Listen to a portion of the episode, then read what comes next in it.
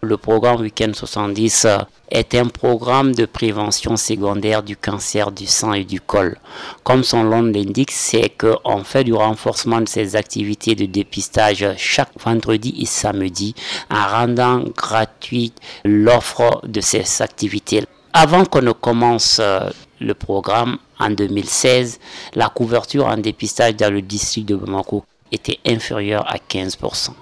À ce jour, nous avons dépisté plus de 388 000 femmes et la couverture a atteint 58%. Dans certaines aires de santé, les 70% de couverture sont même atteintes, notamment dans la commune 4 du district de Bamako.